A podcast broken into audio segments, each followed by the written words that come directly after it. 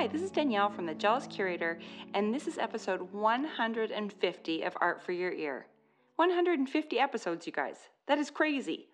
Well, as I've said for the last 149 times, this episode is brought to you by SaatchiArt.com, the world's largest curated online gallery offering original artwork and limited edition prints by independent artists from around the world. So, I did it. I finally convinced Seonna Hong to come on the podcast. yep, I am ridiculously excited for you to hear her story and get to know her a little bit better. I know that I am thrilled to finally be able to call her more than just an email friend. I've written about her countless times, and I was so thrilled when she agreed to be in my most recent book. How could I not include her in something called A Big Important Art Book Now with Women, right? Right. Anyway, let's get on with this before she changes her mind. Ready? Calling Seonna in Los Angeles. Hi, Seonna. Hi, Danielle. Here we are on the podcast, finally. Yay. You said no to me a few times. Yes. Um, I feel like I wore you down. no, you know what? Um, I love what you do. I've always loved what you do. Um, it's more my shyness, and um, or actually, it's 100% my shyness. and um, yeah, I think just I realized recently, and I I know I shared this with you already, so sorry to repeat myself, but um, that I wanted to I, I always thought gosh i would like to hear from more women and more people of color and so i thought you know the next time i get an opportunity like this i need to step up and take it and push through my own fears of public speaking and um yeah just Yeah. You looked at you looked in the mirror and you're like, "Hey, wait a second. yeah, I know you. Yeah. So like, meanwhile, and thank goodness this is, you know, um, you're you don't have video on this because I have buckets of sweat just pouring out of my armpits right now. So, um, That's my go-to state. That's why I always wear black whenever I talk anywhere." Gosh, you're so good at it. That was so inspiring to talk with you um, when you were doing your book tour. So I thought you was- were great. I that's why I was so surprised because you seemed cool as a cucumber. You looked great. You like so I was like, "Oh, she can do this. She can do the podcast." Oh gosh. Well, thank you for thinking that. I was totally. It was just panic, panic, Really? and and some panic just the time. And um, just following your lead really helped a lot. So thank you for that, and thank you for asking me to do this again. And yeah, I feel like I am still going to stumble through all my fears, but I figure might as well just start and figure it out as I go. And what a great place to start. So thanks. of course. Well, you know, that's the thing is like I I've said this before on the podcast, but I have major phone anxiety. So the only reason I didn't cancel and reschedule with you is because I know you now. But I do that with people all the time because I'll be leading up to when it's time to call them and I kind of have a freak out and I I email and go, "Oh, sorry, blah blah blah, can we reschedule?" because I just don't have it in me to call. Interesting. Isn't really? that crazy? And you know what? You're episode 150. Oh my god. I know. Don't you feel like we should ring a bell or something? Yeah, congratulations. you. Um, but I still have that that anxiety every single time, and um, I don't know what what the deal is because as soon as I'm on the call, it's fine. Like I was thinking that about you at at um, Hashimoto when we did the book event because I could see being nervous beforehand, but then once you're talking about your work, like you know all the answers. There's no trick questions. yeah, but I get stuff wrong all the time, even on my work. I mean, um, I, I joked about this in an Instagram post, but I still do it. I spell my own name wrong when I do signing. Do you? yeah. So it's I don't know what it is. Um, yeah. There- well, there is so- something about holding a sharpie that throws me off. There's letters in there that don't belong and totally skipped a few. So, Yeah. um, yeah. Well, I, would know to it took me a long time to actually know what your name was, Oh, okay. like how to pronounce it. Oh, well, that's the spelling. That I blame on my parents. That's not my nervousness. That's um the they were trying to spell it so that it had sort of a soft O, like the way that Seoul, Korea, is pronounced. Oh, Um, but it was just so impossible to pronounce, so it just got um Sana, which is not quite the Korean pronunciation, but it's you know it's it's really you would I don't think you would know that from looking at the spelling. No, I always thought it was Siana. Yes. yeah. most people, yeah. And then I said it out loud somewhere, and people were like, "That's not her name." And then oh. I was super embarrassed because I was like talking about how much I love your work and I've written about you several times, and then I said your name wrong, so I was like, "Oh, that's embarrassing." No, Anywho, it's all fixed now. Yeah. it's all corrected. Thanks, thanks to San Francisco. Okay, so now what I always like to do, and I did this in the book too, because you're in the book. Yes. That's why you were at the signing. So hopefully everybody already knows that. I, I I don't know if you saw it. I think you did that when I was writing the book. I actually was posting. I posted um, a screen grab of writing your chapter. I did see that. Yes, thank you. Yeah, because it was really it was so fun to write that book because I would I would do one person. I'd usually spend two to three days per person, and I'd get so wrapped up in your story, and I got to spend all this time looking at your work, and and uh, oh, I was just all in a Seonna Hong bubble, and it was just so nice. And um, and you're very easy to post about too, so that was an easy one to put up. But um, oh, thank you. And your story is so great, and it's in the book, but we're going to talk about it here too. So I wanted to know. Um, what you were like as a kid and where you grew up, and if you were always painting and drawing back then too. Uh, yes, I grew up kind of all over. Um, I moved around a lot as a kid, and I would say by the time I was in the fifth grade, I had been to seven or eight different schools. Um, yeah, so I actually really liked moving around a lot. Um, it was really fun. Um, and do you have do you have siblings? I do. I have an older sister and a younger brother. Okay, so you had a little crew to travel with. I did, but they were so far in age um, difference from me that I was never in the same school with them at the same time. Oh, okay. Um, but like for a year when we were living in Korea, um, uh, we had already been going to schools in the States. And so by the time we went over there, um, we weren't put into um, a Korean school. We were put into an embassy uh, school. Oh, okay. But we were the two little Korean American girls who had roller skates before anybody else in our apartment complex did. And so those were sort of things that I did. Sister like rolled around and we were like, we're cool. We're from California, you know? but, um, other than that, no, we didn't share any like real school experiences together. But did you get some good street cred with your California roller skates? Oh yeah, so much street cred, and they were the sneakers ones with like the little stopper in the front. Oh yeah. Yeah. What are those called? Like wheelies or something? No. Heelys or something. Those yes. Now I think those are the ones with the wheels in the back. Right. These are from these are from the um. I'm trying to figure out my age. These are from the early '80s. Oh, like the 70s. like actual roller skates. Yeah. Good times.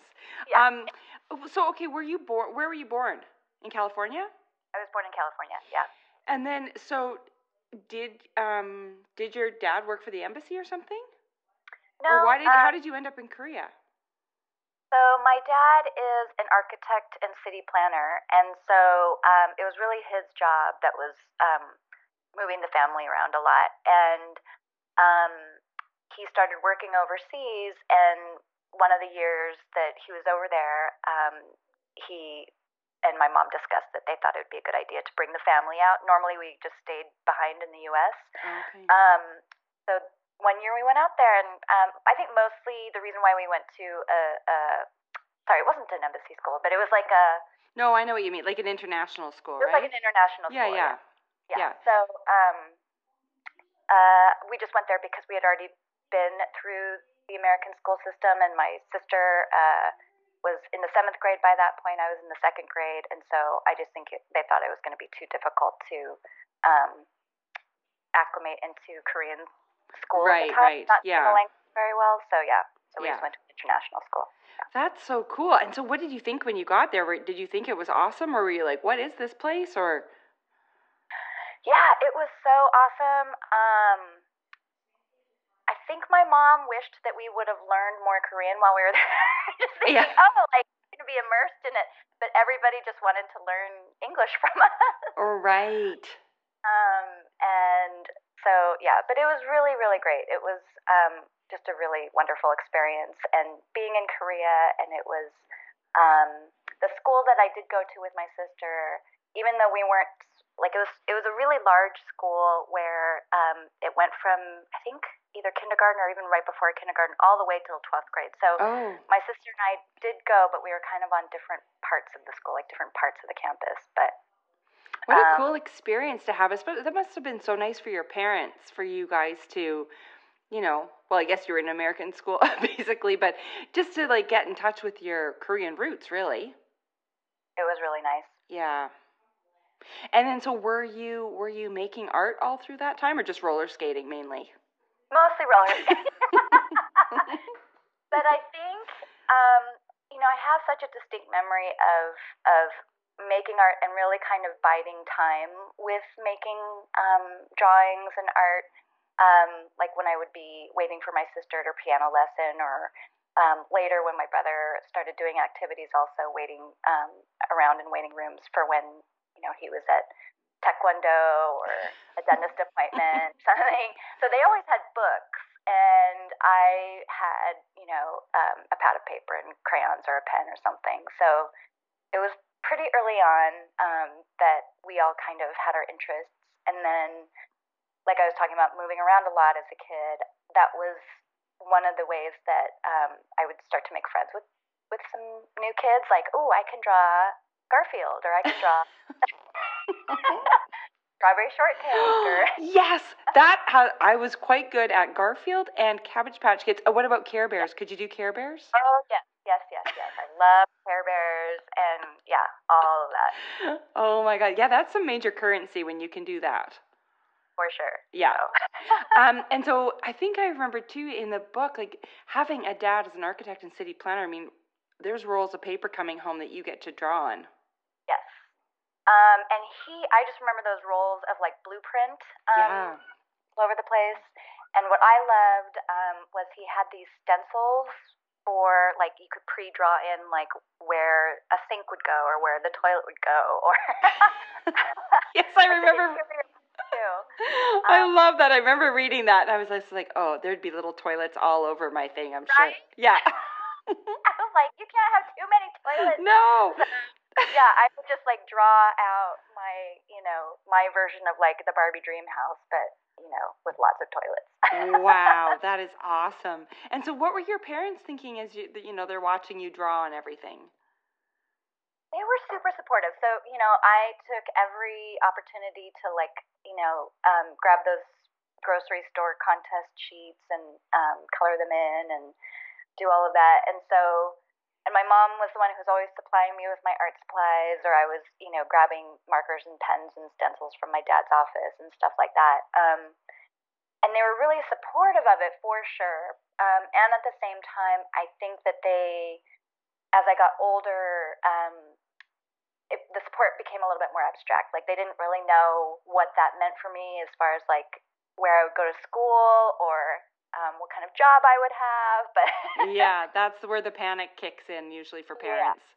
yeah, for sure. And so, did you go to art school, or what did you go for? I did. So I well, I didn't go to an art school. I went to Long Beach State, but I um, entered in um, as a general art student, and um, it was from the advice of my high school art teacher, who um, took me under his wing and was really sweet because you know, as I mentioned, my family, while they were supportive, they didn't really know that world and um, how to guide me through that. And so this high school art teacher um, you know, knew that I was going to be putting myself through school and that I needed an affordable place to go um, with a strong program. So he recommended Long Beach State to me.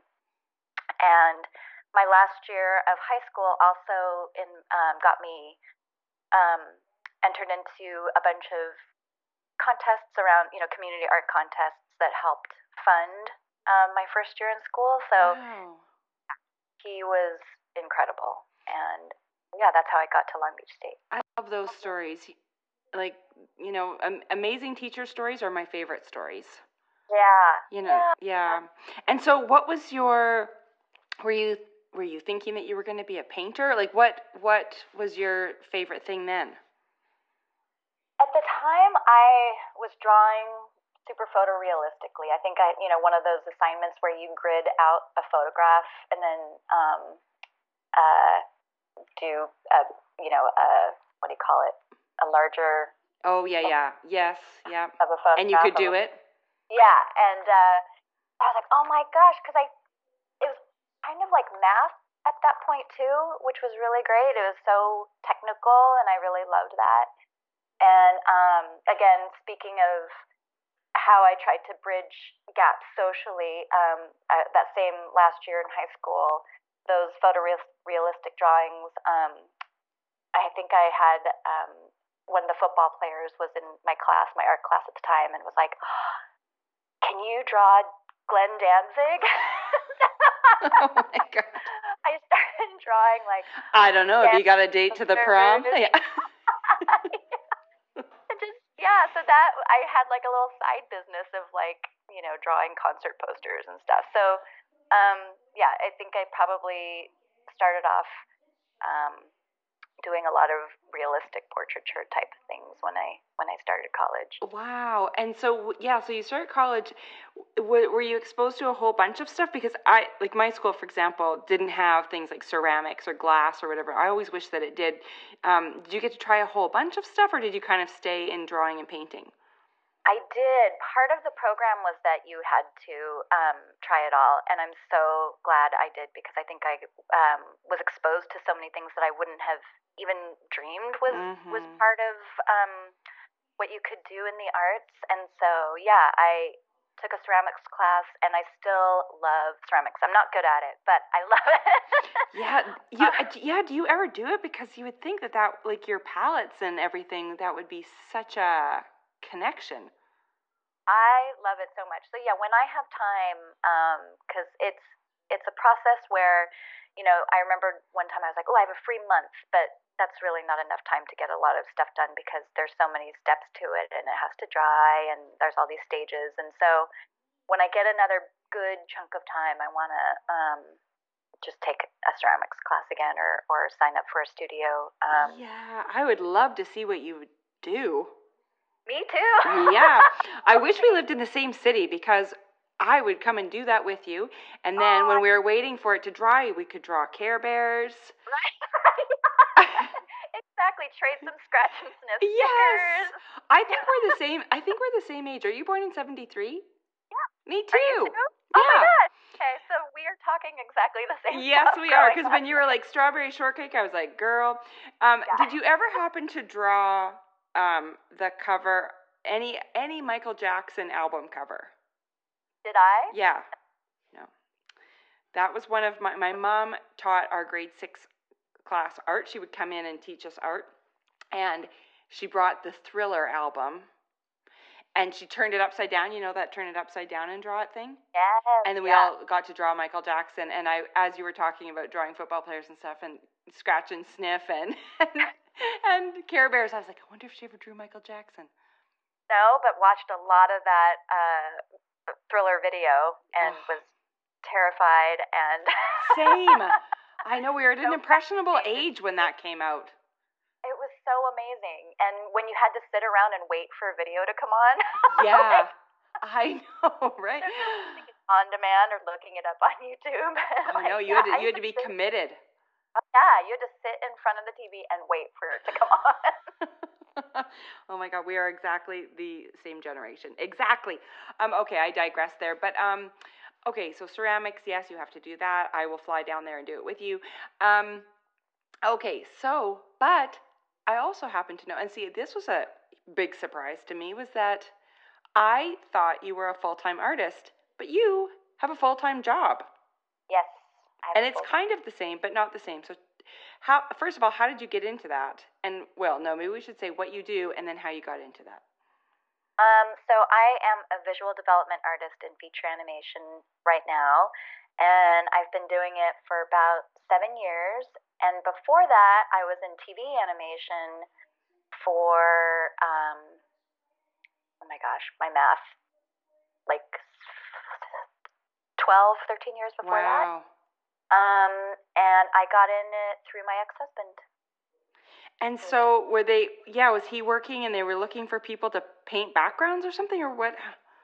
Yeah, he was working. He was doing background painting and needed some help, and so I helped him out, and then um, introduced me to the director, and then the director became a friend. And when um, he was looking to crew up for his next project, um, he hired me, and yeah, and Wow.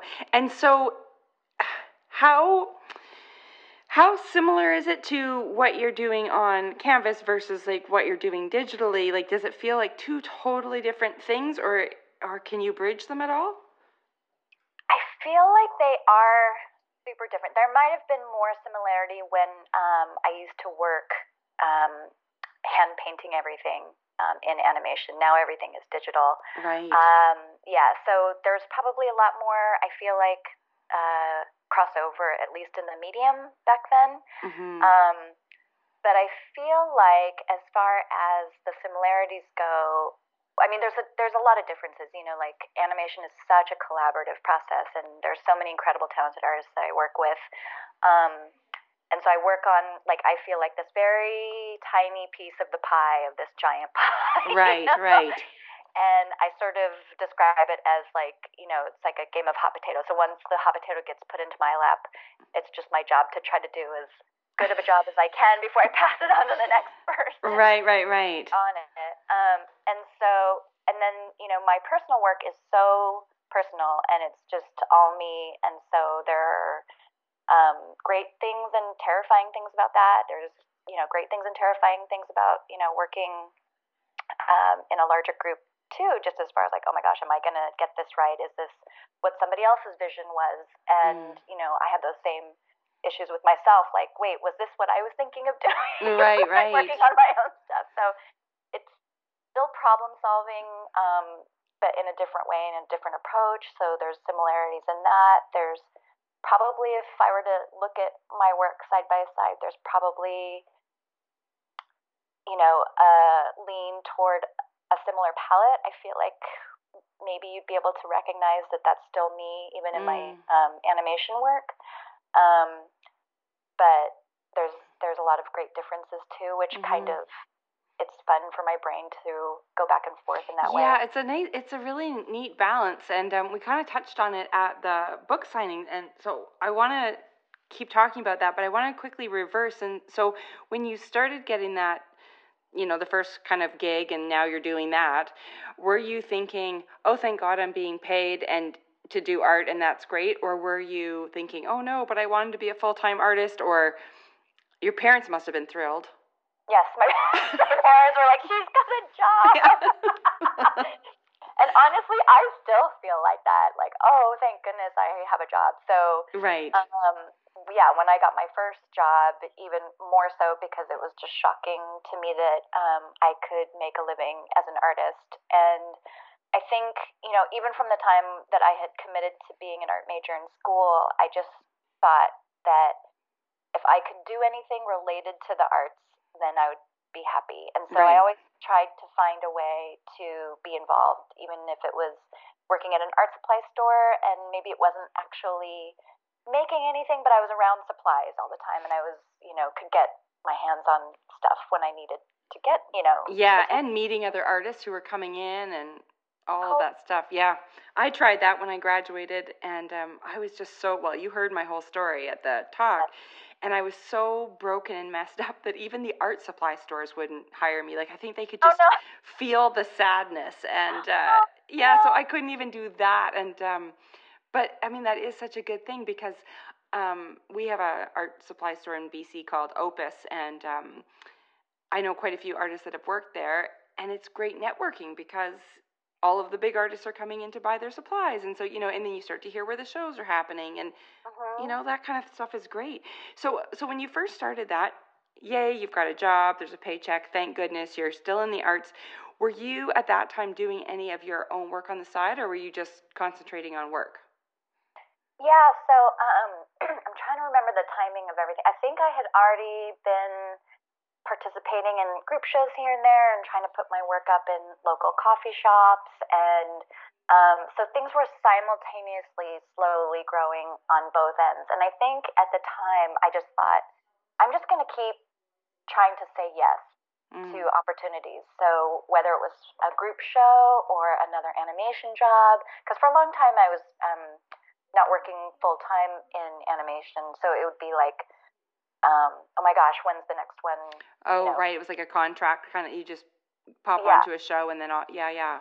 Exactly, kind of freelancing, and um, even when the freelance became a little bit more consistent, it still was like, oh my gosh, I don't know if the next one's gonna come, so yeah, I'm gonna the... take this and yeah, that's the crazy thing about freelance. It's so feast or famine that it's scary, right? And so you just take everything when it comes, and then you get so oh. overwhelmed because you're so yes. yeah, yeah. And so, what was your work like back then? Was it anything like what you do now? I would say that probably yes and no. Um, I feel like when I look at my work back then, speaking of um, your question earlier about you know has animation and um, my own work influenced each other mm-hmm. or did they kind of um, work with each other? I think early on, actually early, early on, it was through from school that I had been doing, you know, an extension of that realistic portraiture that I was telling you about, but had gone into painting. Oh, um, okay. um, but then when I started, so like those coffee shop, those first few coffee shop shows were were very realistic, kind of old traditional style painting um, as I was finding my own style.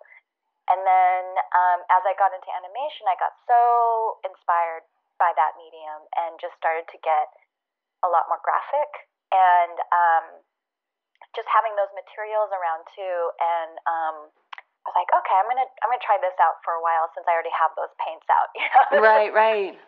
Out of like, you know, part like laziness part of here's what's around and here's what I just blew my entire paycheck on. So I'm gonna I'm gonna use these paints because this is what I'm using for both. So there was probably a lot more similarity in my early work um, as both careers started kind of um, getting a little bit more traction. And but I would say the biggest difference now, or what I would describe as what the work looked like back then and how it has changed, is it was a lot more um, figure centric mm. with sort of like the background putting the context in. And now I feel like it's flipped where I have gone more and more into abstraction and the landscape, and now the figures give context to the landscape rather than the landscape giving context to the mm-hmm, For sure. And do you know do you know why you made that flip? Or did it just kind of evolve? It just was a really gradual evolution. I yeah. think that as um, my ideas became a little bit more abstract, and um, I think I was trying to not be as literal with things too, and you know, going through a lot of stuff personally. Um, I was probably trying, you know, painting things that were hard to describe, you know, in words or image. So it was Yeah, yeah, it was easier to do with colors and to yeah. abstract the whole thing. Well, and so in all of their in all of that, somewhere you had a baby. Yes. yeah. yeah. So how how far into like working in animation and stuff um, did you have her? Um, I had her. Let's see. I had. She's born in 2002, and I started working in animation in '98. Oh, okay. And graduated school in 96, so had been, you know, doing things here and there um, just for timeline sort of mapping. Yeah, yeah. Um, and um, I can distinctly remember um, one of the shows that I got hired on um, that was from the director who gave me my first job. It was his next project. Um, he is such a dear friend and hired me when I was eight months pregnant. Oh. And I came in with my portfolio, no matter how huge my portfolio was, I was like, I can't hide this. Like, you guys. well, and you're no, such a small person, too. You must have been giant. I gained 75 pounds. It was awesome. um, and uh, so I credit him so much, and I'm so grateful to him eternally because he trusted that. Because um, I think back then it was still new, a little bit of a new idea. I mean, I know people were already doing it. I certainly wasn't the first, but it was a bit of a new idea to to let me let people work from home. And so he hired me, and knowing what was about to happen, yeah, and trusting me, and so for Tiger Lily's first um, three years, I got to work full time, but from home. So wow. Now, did you have help at home? Because how can you take care of a baby and work? I, yeah. well, I did have help. She slept a lot, and um. Okay, so we can't we can't be friends. Sorry, I just I retract all of that stuff I said earlier. but only like I would say like the first. I mean, that's my memory of it. Was that you know she'd sleep in my lap, and I would just sort of lean over her and paint and try not to squish her too much. um, and um, which I remember trying to do that when I was pregnant too. And I tell, and and she likes to hear this story that I would, if I was leaning over too much, when I, especially toward the later months of being pregnant, she would, I would actually feel her internally punch me, like you're, you're squishing me too much. Back off, um, lady. And um, but her dad is with, is super involved and still is. Um, so he took her half the time, and so during that time that we sort of figured out and traded her back and forth, it was sort of like, oh, here's my mom time. This was actually sorry to be jumping around so much, but no, no. This is where I really learned how to compartmentalize and not wait for inspiration. It was like, oh, now's my time to work and paint. I just have to do it. Yeah. And um, so I learned how to take advantage of that time, even yeah, because that was that two hours that I had or that Yep, so many women say that. This is like it's unbelievable what a what a um, fire it lights under you when you when you know you've got you know an hour or yeah. Where before an hour you'd be like, well, I'll make a cup of tea and you know water the plants and then and then I'll get to it. But it's like when you have that hour, you're like, it's go time. Oh yeah, just exactly super go time. Yeah. yeah. And we skipped over the fact that she has the most awesome name in the world, Tiger Lily. Oh thank you. I, did not know that was her name because when we were um, when we were doing the the book thing, I didn't think I'd get you on the podcast, so I made you do the not so speedy speed round at the book signing, and I said, "What's your favorite animal to paint?" Because you often do tigers, bears, zebras, and you uh-huh. said tigers because that's my daughter's name, and I was like, "That is the coolest name ever." and so does she? She goes by Tiger now, right? She does, which is a surprise to me. I mean, I love it. So all her friends and teachers, everyone calls her Tiger. But I thought for sure that if she wasn't into her name, that she would just use um, Lily as right. her house. Good backup. Good backup. Her backup. Yeah. And all her, um, you know, medical records and dental records, you know, that I started off um, with when she was born, I'll say Lily. So it's like Lily's you know, doctor's visits file, you know, right, like right. all that stuff. And so somewhere, and I feel like it was probably right around kindergarten or first grade, everyone it just shifted to Tiger, and so. So did she now, introduce herself as Tiger? I wonder. Yeah. And That's so awesome. Ta- you know, refers to her as Tiger. She seems like a tiger to me, and. yeah, and like occasionally, like I'll run into a friend that I haven't seen in a while, and they'll say, "Oh, how's Lily?" And I'll go, "Who?" your daughter. because I'm so used to, you know, calling her Tiger, so or Tiger Lily. Yeah, yeah. What it's such a cool name. And how old is she now? Sixteen. Oh my gosh, that's crazy. Yeah. Um, and so well that's good. So you figured out a system for juggling motherhood and work and art. And so, as sort of, and I, I, this is the other cool thing that I really loved because you're in the narrative chapter, and so you know, I've been following your work for a really long time. And when I first found you, the figures were um, little girls. And now they look more like teenagers. And I was like, oh, is this society's statement on um, feminism and, you know, women through time? And you're like, no, my model's just getting older. Yeah. I try I tried to be all artsy and then I was like that is awesome because I I love that she factored, you know, like that your work is very narrative and it is very dreamlike and all of this stuff, but that there is this very practical, rooted, like, no, my model Yeah. just got bigger. I love that. yeah, there's a lot of things that you know um, are you know like I was talking about before. As my work got more emotional and more abstract, and yeah, definitely things went into that, and a lot more thought went into that for my personal work. But at the same time, there's a lot of stuff that I decide purely out of practicality. right. yeah. That one was she just got bigger. Yeah. Yes. Oh my gosh. What are you gonna do when she moves out? It'll just become landscape. Yeah. There'll be a lot of emptiness. Yeah. Empty. Just big empty nests. Just empty. Yeah, lots And of just nests Just tears. in them. Yeah, tears just filled with tears. Yeah. Um. Well, I mean, I just love it so much, and you know what I've noticed though, there were no animals in your last show. Oh yeah. Were there? No. Mm-mm. So are do they just randomly come back if they're needed, or or have you moved on from animals?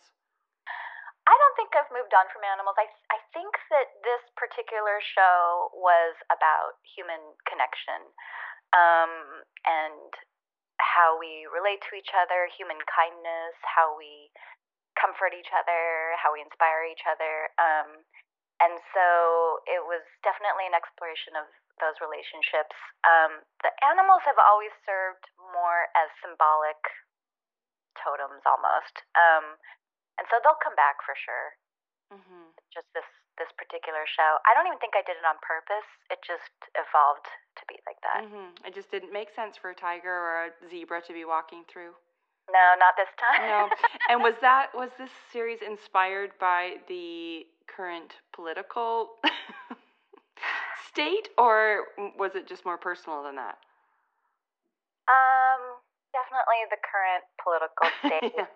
Um, and you know, lots of things going on um, still, sadly, in the world, and um, yeah, and then on a personal level as well. So in my larger world, and then in my inner world, um, you know, there's been a lot of things that I've been trying to figure out as far as um, mental health, and I struggle with anxiety, and so trying to figure out like, okay, how do I work with this, especially as it gets heightened when things like things in the world, you know, uh, Mhm. heighten all that kind of stuff too. So they're definitely related to each other, but on a on a small level and then on a larger level.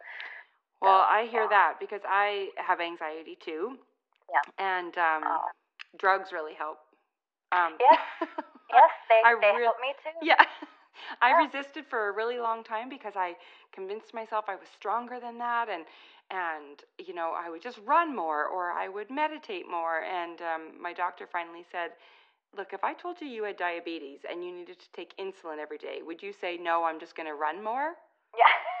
And she's like, "You know, you- yeah, she's like, you're missing chemical. Your brain is not making certain chemicals. And I was like, well, do I have to take it? And she said, well, no. She said, you're welcome to go on suffering as long as you like.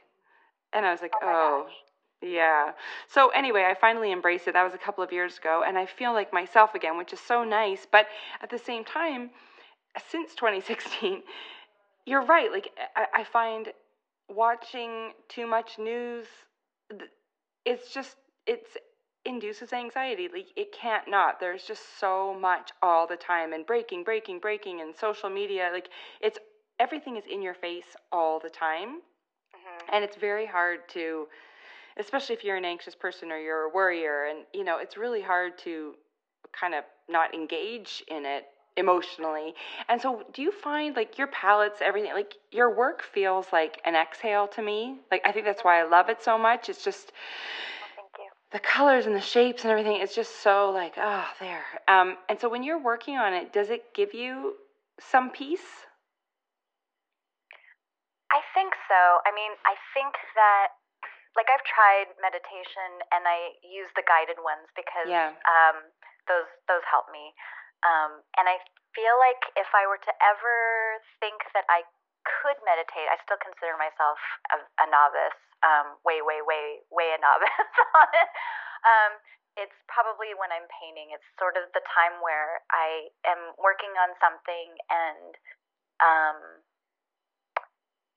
I can focus on that for a, a prolonged period of time. Definitely, it's harder when I'm dealing with more things that are making me anxious, but it does provide a little bit of um, respite and a little mm-hmm. bit of space, and from from the you know craziness. Sort of, yeah, just all the you know voices that are going on. And, yeah, just the noise. And, yeah. yeah. So, um, and yeah, and like I can think that I can feel exhausted and I can feel sad or frustrated, and I will be painting and not even realize that three hours went by. Yeah. Um, and so I'm so grateful to have painting as an outlet, and um, you know, there's other areas of my life that that I find that, and I'm so grateful for that too. Um, and and painting is one of them. So mm-hmm. I feel mm-hmm. really lucky. Yeah. Yeah, me too. The studio provides so much calm for me, and then of course meditating and running. mm-hmm, I still yeah. do all of that, but yeah. um, yeah, I just I wondered that about your work just because it it does feel like an exhale, like you're. Um, my palettes are so bright and crazy, and um, after I saw your show in person, because I'd never actually seen your work in person mm. um, until we were in San Francisco, and it totally inspired me to want to shift my palette. Um, into being that more calm thing just for myself. Mm. You know, just to give my brain and eyeballs a rest and um, that little bit of quiet and um, oh, and I overheard a girl ask you at the show about all the bare trees.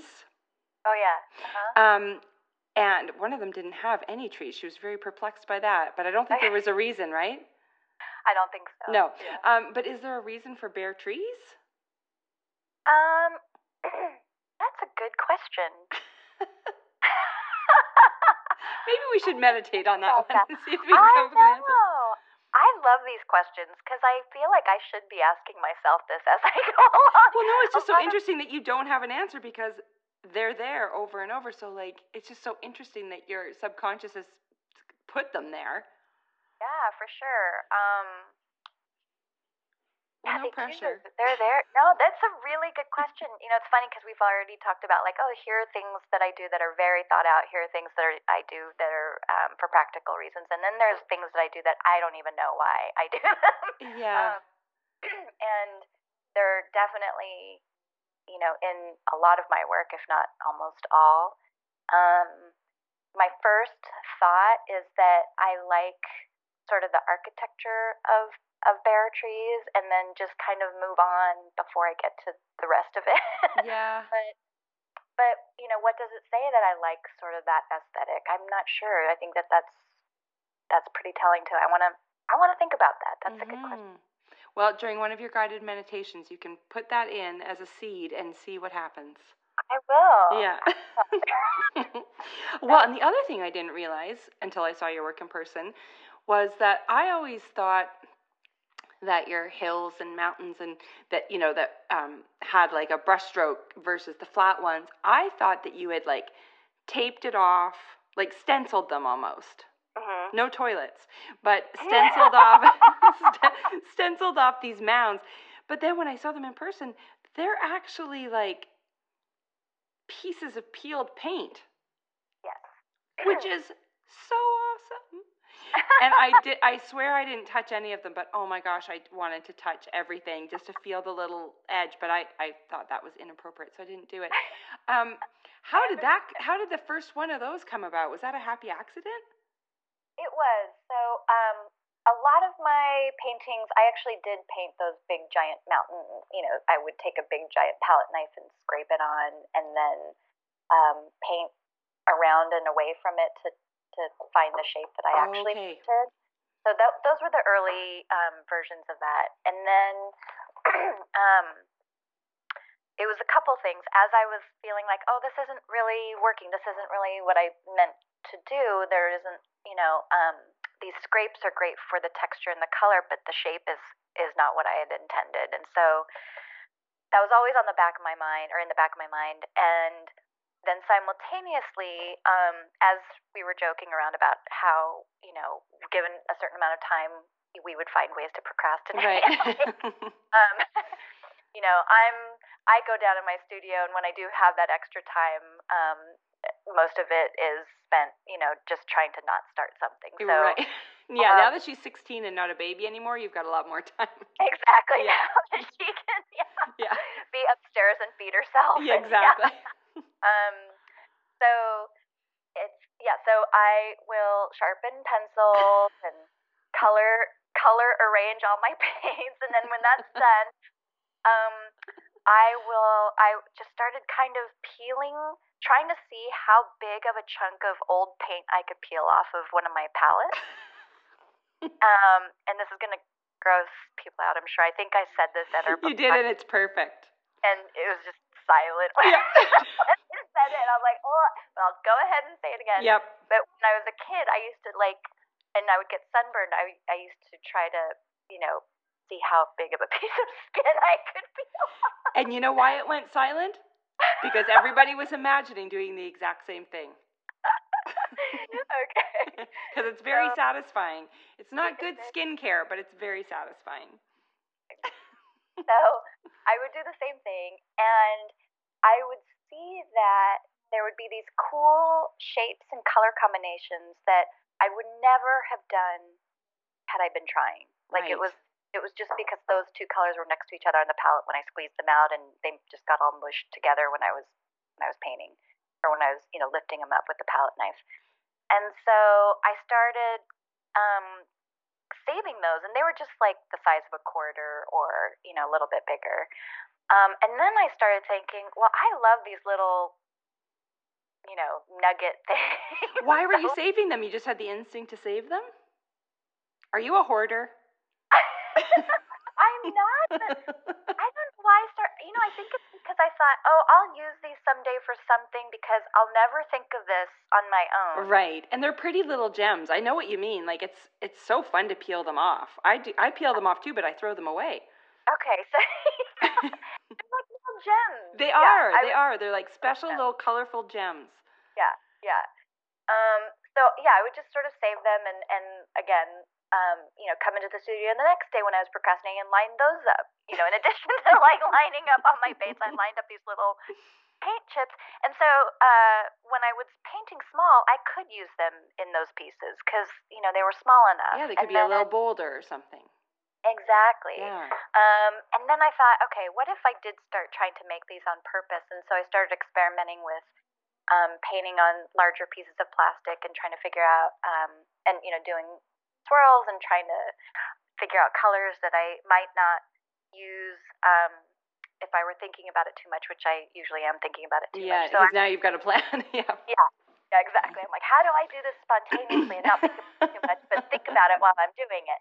Um, so, so, um, yeah, just started experimenting with that. But it was this really great way to um, find the find the spi- spontaneity, but still find the piece that I liked out of it. And I think Yeah. I think I had remembered hearing that Jackson Pollock worked that way a bit. Like he did his paintings, but like cut out the part that he wanted. Like not everything is there. Right. Um, and yeah, because so, then because then you you shape them sometimes. Like you can cut cut a perfect you know lump out of it if you want. exactly, exactly. So there were parts of it that even when I tore it off the plastic were nice surprises, and then parts of it that were like you know terrible looking. So I I you know cut out the shape that I wanted out of it. So a little bit of both. And, so yeah. cool. I just love them so much, and I think it's just so unique to you. And um, but I love that it started out as a happy accident because you know lots of people, especially on this book tour, you know during the Q and A, people always say, "Well, you know, do you have any like?" tips for like what if you're not feeling in the mood to make something and i always say just get in there anyway and like for me as a collage artist i'll just go and cut stuff out for an hour Yeah. you know even if i have no plans for any of this stuff i'll just start cutting things out just because one day i'm going to need them cut out right? Exactly. so i'll just start cutting out all of my queen elizabeths. And before you know it it's like i know we do at, you know at some point you're like ooh look at that and ideas just start to percolate and before you know it you're in there for eight hours and away you go. I think it's the same thing like um, procrastinating with purpose Yeah. You know, oh, so- I like that. Right? That um, Kate Woodrow said that to me. Um, procrastinate with purpose, and I thought that is so true because even if you just get in there and peel paint, or get in there and cut stuff out, or uh, even organize your paint, suddenly you'll be inspired by color, two colors that you wouldn't have seen together, and maybe now they get squeezed out of the tubes. And I just, as soon as I realized that those were peeled on, I was like, I bet there's an happy, a happy accident story behind these. And I'm Yeah. so glad that there are. And um, you just said something about working small. So, do you find, because some of your stuff, it's so hard to tell online, right? When, like, scale. Um, Yeah. But some of your pieces are really big, some are still small. Do you have a preference? Right now, I really love working big. Um, it feels fun just to. I mean, it's gonna sound so like um, like I should go out and exercise more. But there's times where I'm like, "Ooh, my shoulder's sore. That was a good painting day." um, uh, and so I really enjoy that. At the same time, you know, I love the immediacy of the of the smaller work. I get to those are, you know, I I can finish those um, faster. And a lot of times I'm working on more than one at a time, whereas a, a larger piece I feel um, more committed to seeing it all the way through. Mhm. Whereas I'll work on a few small pieces at a time and and reject maybe half of them as I go um, you know, it's like, oh, this this isn't working.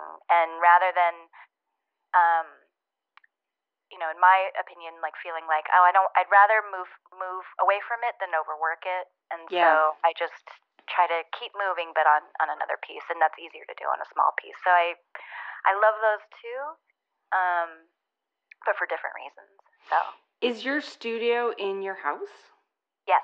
And you have enough room to, to go big and go little and. Oh. I have lots of room to go little. um, my eyeballs are probably the, the thing that is straining the most as I as I get older. I hear um, that, And, my, 1973. Yeah. Yeah. and my posture. I have terrible, terrible posture. So I, you know, the smaller the work, um, you know, I'm I'm painting and I'm holding it in my hand and I'm crouched into a little ball and my face is three inches away from it so I can see what I'm doing. Um, and then the larger, so I have, I'm lucky, I, I built out a space under my house um, a few years ago.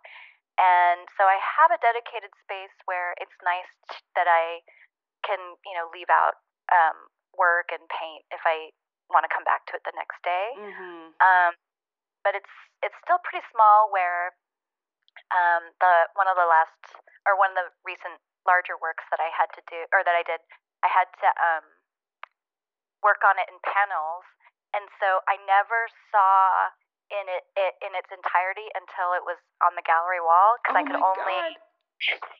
It was three panels, so I only saw two panels at a time at any given time. Wow. And so, did you have? Were you nervous to hang it, or were you excited to see it? Both, yeah. definitely.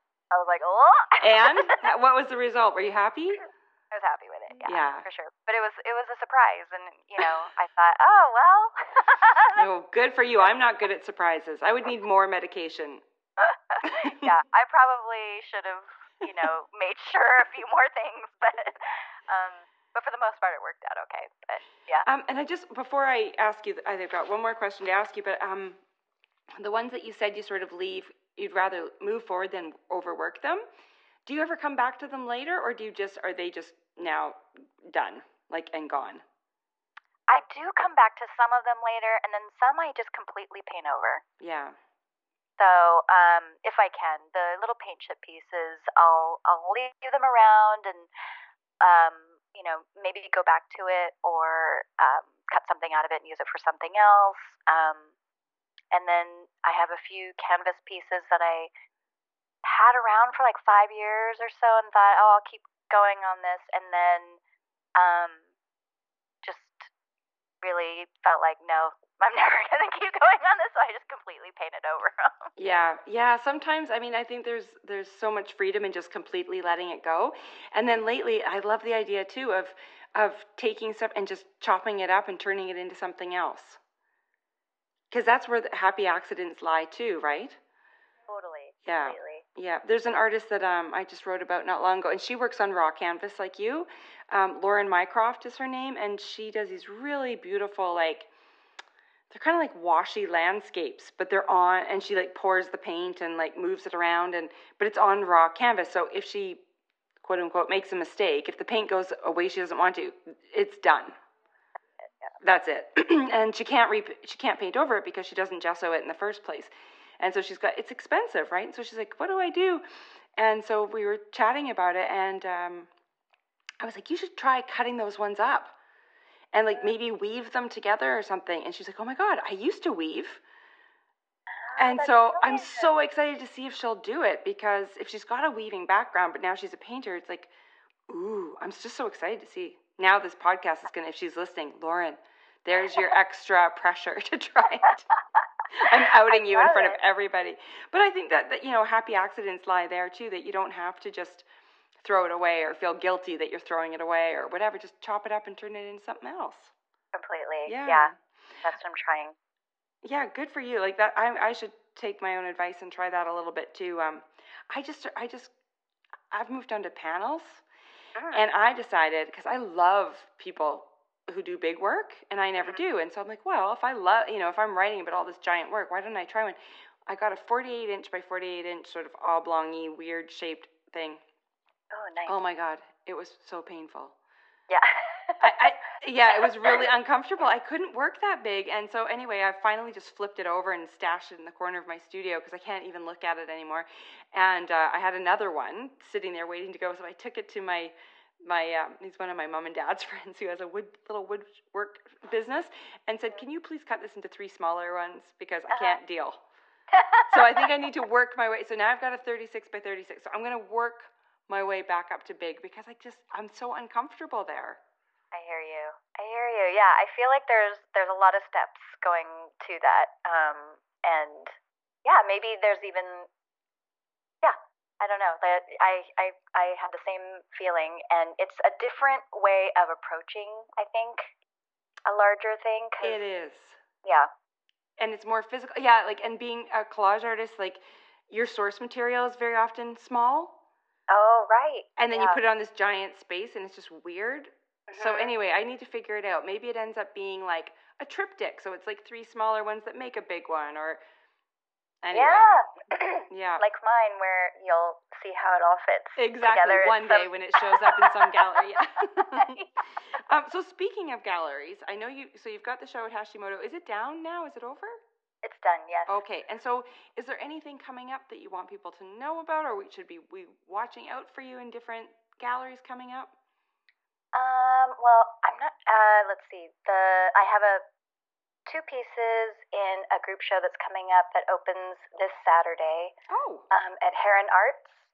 Um, excuse me, and then um, I'll be Is that in an- LA? in San Francisco. Oh, in San. Francisco. Okay. And um, that show is called One Way Through.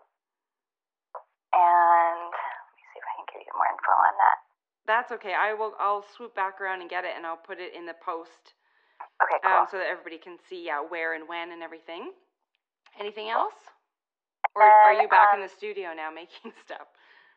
um, I mean, back working in um, feature animation because when I did my San Francisco show, I did take some time off because, excuse me, I used to do I used to do double duty and you know come home on weekends and evenings and paint. And this time around, I was like, I gotta I gotta just dedicate this time um, to this, and then come back and and and just concentrate on production work when I'm ready for that.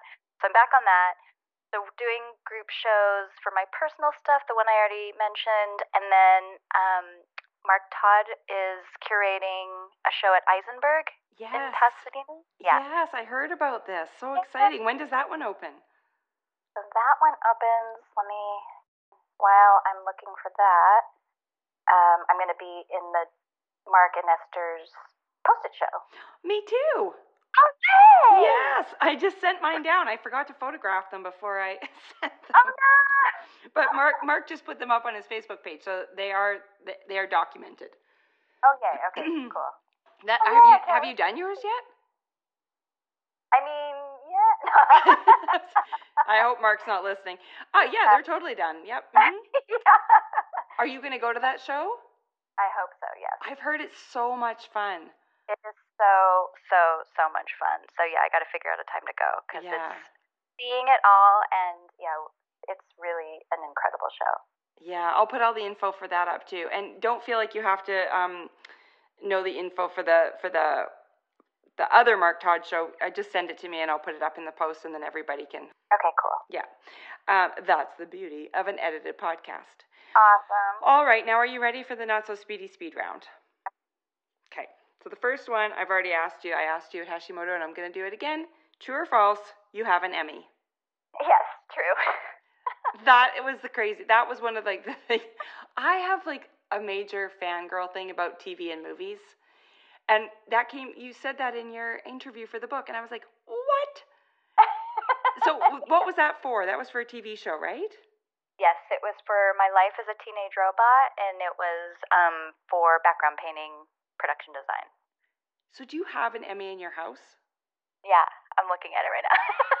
That is awesome. yeah, it's nice. It's cool. It's very surreal still because it's you know Yeah. my plant and you know it's like oh yeah, that's, there's the, Okay, there's so but now you work now you work on movies, not TV. Mhm, Yes. So does that mean that means that there could be an Oscar in your future? oh. And then you can EGOT. Oh right. What's the that's the Um, Tony Emmy. Yeah, there's a Tony in there, a Grammy. or a Grammy, Okay. Yeah. So I mean, do the rounds.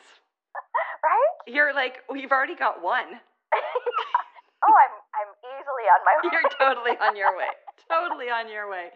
Oh my gosh, it's just so cool. Um, okay, I didn't ask. These are new ones for you. Um, okay, while you work, painting work, do you listen to music, TV, or nothing, or Uh, other? All. oh, Um, really? Yeah, but mostly music. W- with words or no words? Uh, both. Hmm. Probably mostly words. Yeah. What kind of music? I'm all curious now. I pictured it just being like, like a cone of silence, or like just spa music with birds chirping. Um, you know, the occasional chime. right? That's probably better, you know, like uh, for me from from some of the things that I end up watching or whatever. Yeah. But, Meanwhile, Dr. Phil's on in the background. um, but I listen to yeah, I I listen to a lot of music. It's funny because I um, and I remembered reading this somewhere that a lot of times something can go in more indelibly when you're also doing something else creatively, like, or Oh so for yeah. example, um, yeah. So if you're um, working on something and you're also listening to music, it just somehow roots in there more. And it's so funny because when I work on stuff, whether it's my production work or my personal work, I'll look at the painting and more than like remembering, you know, what it was like outside that day or, you know, anything, I remember what song I was listening to. Right? See, I said this on the podcast like two years ago. I, I, I was talking to Emily Barletta. I remember this, and I asked her because she does really detailed embroidery works that take forever, and she always watches mo- like has movies on in the background. And I said, "So do you look at those pieces and remember the movie?" And she said, "No." And I felt like a fool because half of my work makes me think of Dirty Dancing because I have Dirty Dancing on in the background or whatever, you know. And and when I look at those collages, that's what I think of. Yeah, yeah, completely. So Phew. yeah, I'll remember what I was doing or listening to or hearing um, as much as whatever else was going on in my brain. Sometimes more so than whatever else was going on Yep. at the time. Me too. That's so funny. I wonder if it has any like repercussions on the outcome of the work. Know, I wonder. yeah, nobody puts baby in a corner is like Yeah. in every single piece. Anyway, But I realize you can't watch movies with subtitles while you're working. 'cause you're, no. yeah. Yeah. Sitting there reading the whole time. I'm like, oh wait a second. I haven't like made a mark for the last hour because I'm just reading this movie. See, we, you and I, like I always say, I, I can put the pro in procrastination. It's like I need to be reading these subtitles. Clearly, I'll I'll just do that, and then I'll get to then I'll start peeling stuff off of my palette. See, the beauty of it, you don't have to look when you're peeling stuff off your no, palette. true, true. um, that actually 1973 and all the things in common. How do you feel about Dirty Dancing? Oh, I love it. Um, Right? There's definitely things that you know. It's like, um, you know, I haven't seen it in so long, so yeah, I'm wondering if it holds up still. Long Uh, yeah, it does. Amazing. I, I watch it constantly. Do It, you? yeah, it's one of my like. I can I could put it on and do the entire script. Like I know every word. Oh, amazing. Yeah. I love it. I love. When was the last time you watched it? Um, on a plane, probably maybe two months ago. Oh, amazing. Yeah, I've seen it l- truly over a hundred times. It's just it's so comforting to me. It's like I don't even have to really watch it. That's why I like having it on when I'm working because I while they're talking, I can picture completely what's happening, so I don't even need to watch. I could be doing something else, but just have it on and like I can just hear it. Oh, that's awesome. Yeah. Have I I don't know if I've told this story on the podcast, but I feel like I feel like our kinship over our birth year is it's bringing out this story. So when Greg and I got married, so Greg not a fan of Dirty Dancing. but he's a fan of me, and he knew Yeah. how much I loved it. And we got married in this tiny little little boat club on an island in the middle of the Gatineau River in Canada, and so it looked like Dirty Dancing and we had to spruce it up because it was totally like you know plywood walls it looked like the dirty dancing clubhouse but we made it all fancy with little white lights and everything it was very pretty so we're having a great time dancing away and so um it's the last song and so the djs put the last song on so everybody's dancing and it's maybe 20 seconds into the song and the song just stops and everyone's like hey whoa what's going on and greg gets up with a microphone and says sorry for the interruption folks but I always do the last dance of the season. And he does the whole speech and then time of my life. And my sister and I have watched that movie together so many times, and she was my maid of honor. My abs hurt from laughing. I was laughing so hard because he memorized it word for word. And all of the young people at the wedding were laughing their heads off, and all the older people were like, Isn't this nice?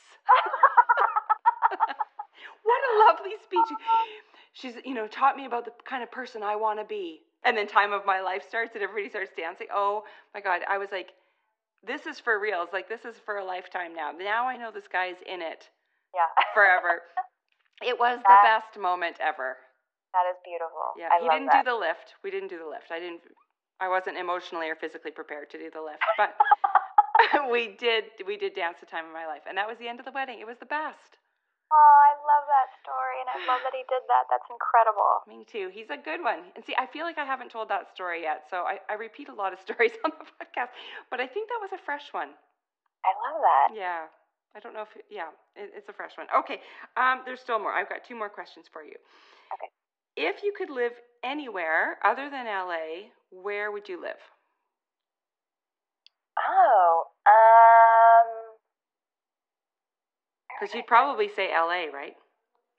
I love LA. Yeah, me Um, too.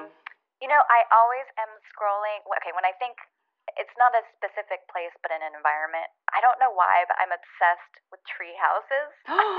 so whenever I see one, like on Instagram or whatever, or you know, I think I've seen books on exclusively tree houses. I just imagine my life there in a tree house. Yeah, that would be fabulous.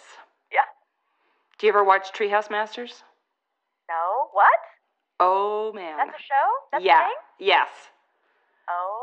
Go my find that. I don't I forget what channel it's on, like TLC or something, but yeah, Pete Nelson, he's this hilarious guy from um, near Seattle, outside of Seattle, and he owns a business and they build tree houses for people and the the you can't not watch a whole episode because it starts out with what the people want and then like through the whole episode and then the big reveal and it's always the craziest most beautiful thing. Oh. It might Oh cause a problem though. It might really accelerate your dreams. I think I know what I'm doing for the next Yeah. two weeks. Exactly. Just buckling down and watching Treehouse. That's right.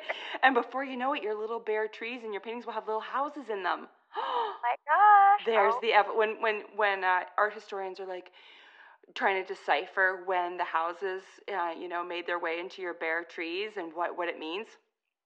we Hashtag. Treehouse Masters. Yeah.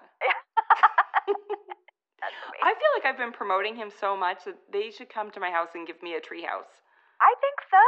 I'm just I across the so. border. It would be like a quick little scooch across the Washington border, and yeah, I've got a tree. Right? Yeah, You could put a house in it. yeah, totally. You can come up and stay in the Canadian wilderness. my gosh, that would be a dream.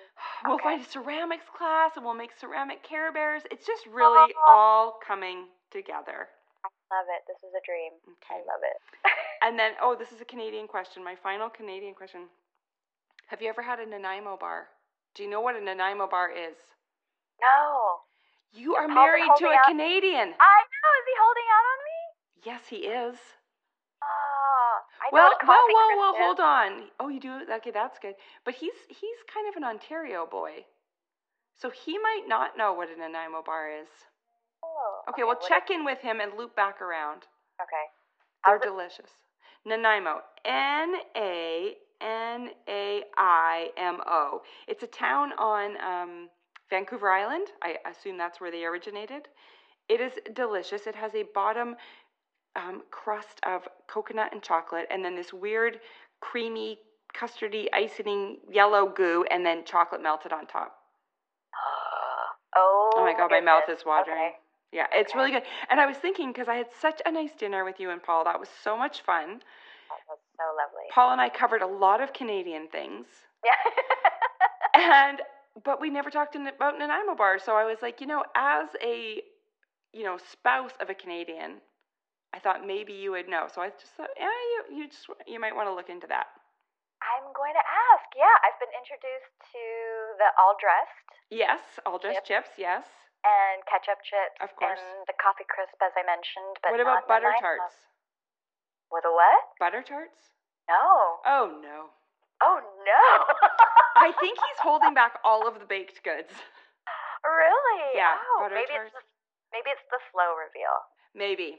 Yeah, you know what? He doesn't want to give it all away at the beginning. He wants this thing to last. He's gonna have to like slowly. Oh, oh, maybe it'll be like a 10th anniversary. yeah, there gift. you go. Um, instead of like, what is the 10th anniversary? I Wood don't or know. metal Yeah, like crystal or be- something. Yeah, it'll be the Nanaimo bar Yeah. and butter tart. yeah, you just said both of those right. That's awesome. Okay, well you you talk to Paul about it and let me know what he says. I will. Okay. Okay.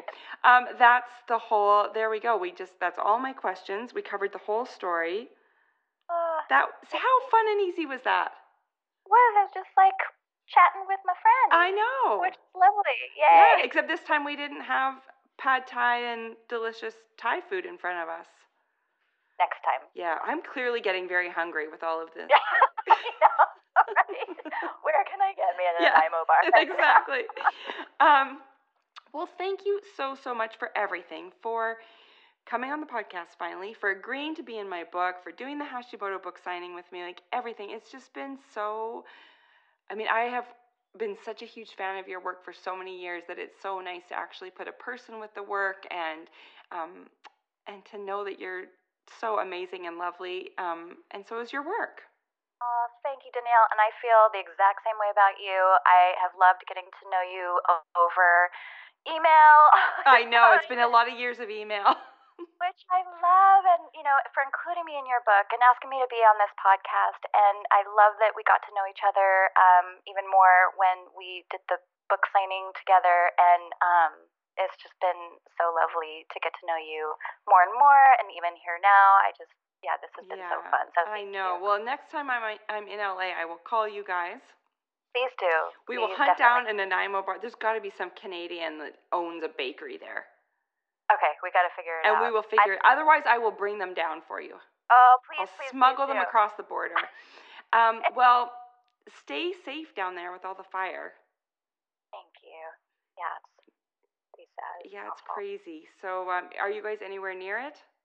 We aren't. No. Okay, good. Um, I know it very well. We our area is like every summer we're on fire, so um, I understand it's so scary. So thinking of you guys, and um, yeah, I will give you a shout next time I'm coming your way. Awesome. Thanks, Danielle. All right, I'll talk to you soon. okay, talk to you soon. Okay, Bye. bye. Isn't she fantastic? I love her work so much, and now that I know about our kinship over Care Bears and all things 80s, I feel like we've truly taken our relationship to the next level.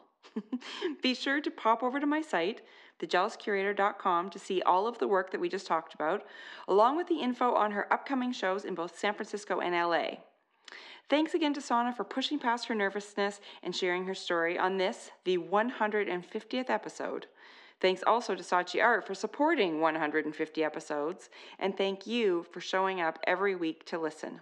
There will be more art for your ear next weekend. See you then.